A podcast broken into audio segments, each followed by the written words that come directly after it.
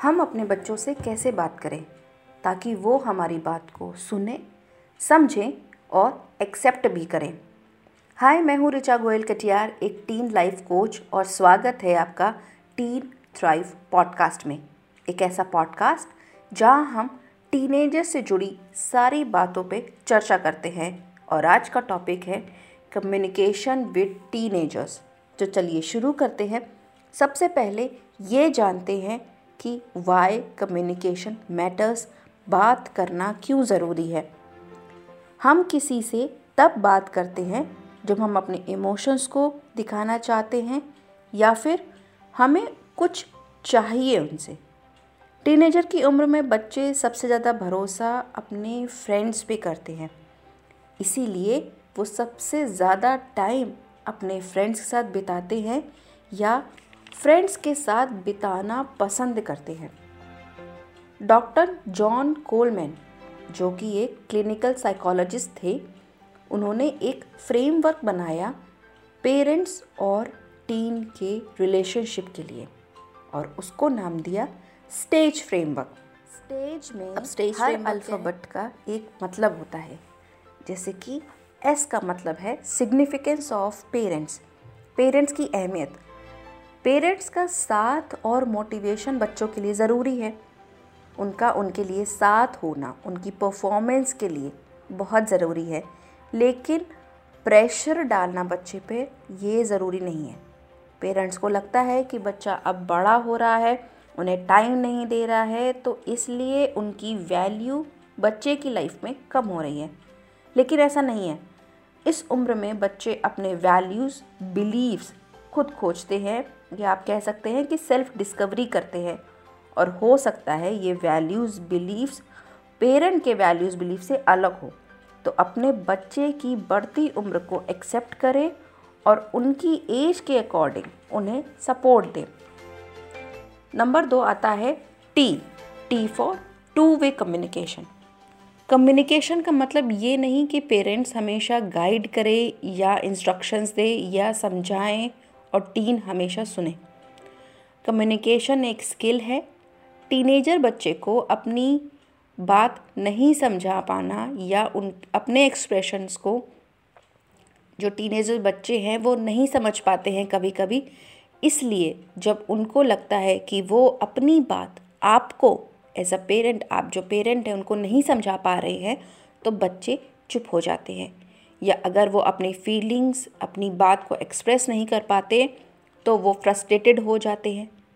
इसलिए वो चिड़चिड़े हो जाते हैं या काम नहीं करते। कम्युनिकेशन आवाज़ की टोन बॉडी लैंग्वेज टोन पर भी होती है, ये सिर्फ़ बात करना नहीं है। कम्युनिकेशन वर्बली भी होता है नॉन वर्बली भी। मतलब आप किस तरह से बात कर रहे हैं वर्ड्स के थ्रू भी और आपके एक्सप्रेशन आपके बॉडी पोस्चर आपका हैंड मूवमेंट जेस्चर्स कैसे हैं, उस पर भी डिपेंड करता है।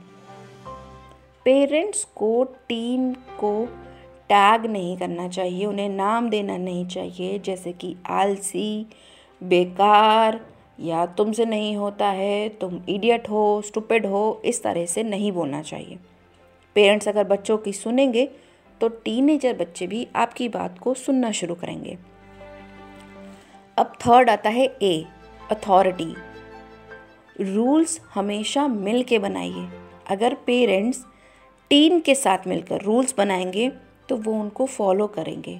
मतलब म्यूचुअली आप बनाइए रूल्स कभी भी ज़्यादा रूल्स नहीं बनाइए। कम रूल्स बनाएँगे तो ज़्यादा इजी होगा टीनेजर को रूल्स को फॉलो करना। पर हमेशा हर रूल के लिए एक कॉन्सिक्वेंस सेट करें, क्योंकि हर एक्शन का एक कॉन्सिक्वेंस होता है। और अगर बच्चा उस रूल को फॉलो ना करे तो कॉन्सिक्वेंस के लिए, जो उसका रिज़ल्ट आएगा, उसके लिए रेडी रहे। पेरेंट्स को, बच्चे की हर प्रॉब्लम को इम्पोर्टेंस देनी चाहिए। कुछ काम या डिसीज़न बच्चे को खुद लेने चाहिए। उसके बाद थर्ड जो फोर्थ आता है, वो है G G for generation gap parent time to time बच्चे से पूछे कि उनकी लाइफ में क्या चल रहा है और कम्युनिकेशन नॉन वर्बल हो। उनकी लाइफ में इंटरेस्ट ले ओपन माइंडेड होकर बात करें, वो क्या गेम खेल रहे हैं, क्या चीज़ें करना चाहते हैं, या कभी कभी उनसे खुद भी पूछे कि आपको ये लाइफ में अब एज अ पेरेंट प्रॉब्लम आ रही है, बच्चे से उसका सॉल्यूशन पूछें। इससे क्या होगा? आप दोनों के बीच में जो कम्युनिकेशन का बॉन्ड है, और स्ट्रांग होगा। देन लास्ट जो है ई इमोशंस इमोशन बहुत ज़्यादा होते हैं टीनेजर्स में, और छोटी छोटी बात पे उनका मूड चेंज हो जाता है। टीन अपनी बॉडी में चेंजेस और इमोशनल चेंजेस को एक्सपीरियंस करते हैं, इसलिए उसे हैंडल करने में दिक्कत होती है। बहुत बार ऐसा होता है कि उन्हें समझ ही में नहीं आ रहा है कि क्या प्रॉब्लम आ रही है। उसके बाद हम देखते हैं टिप्स फॉर पेरेंट ताकि उनको हेल्प मिले और टीनेजर से बात करने में। तो बेसिकली तीन टिप हैं।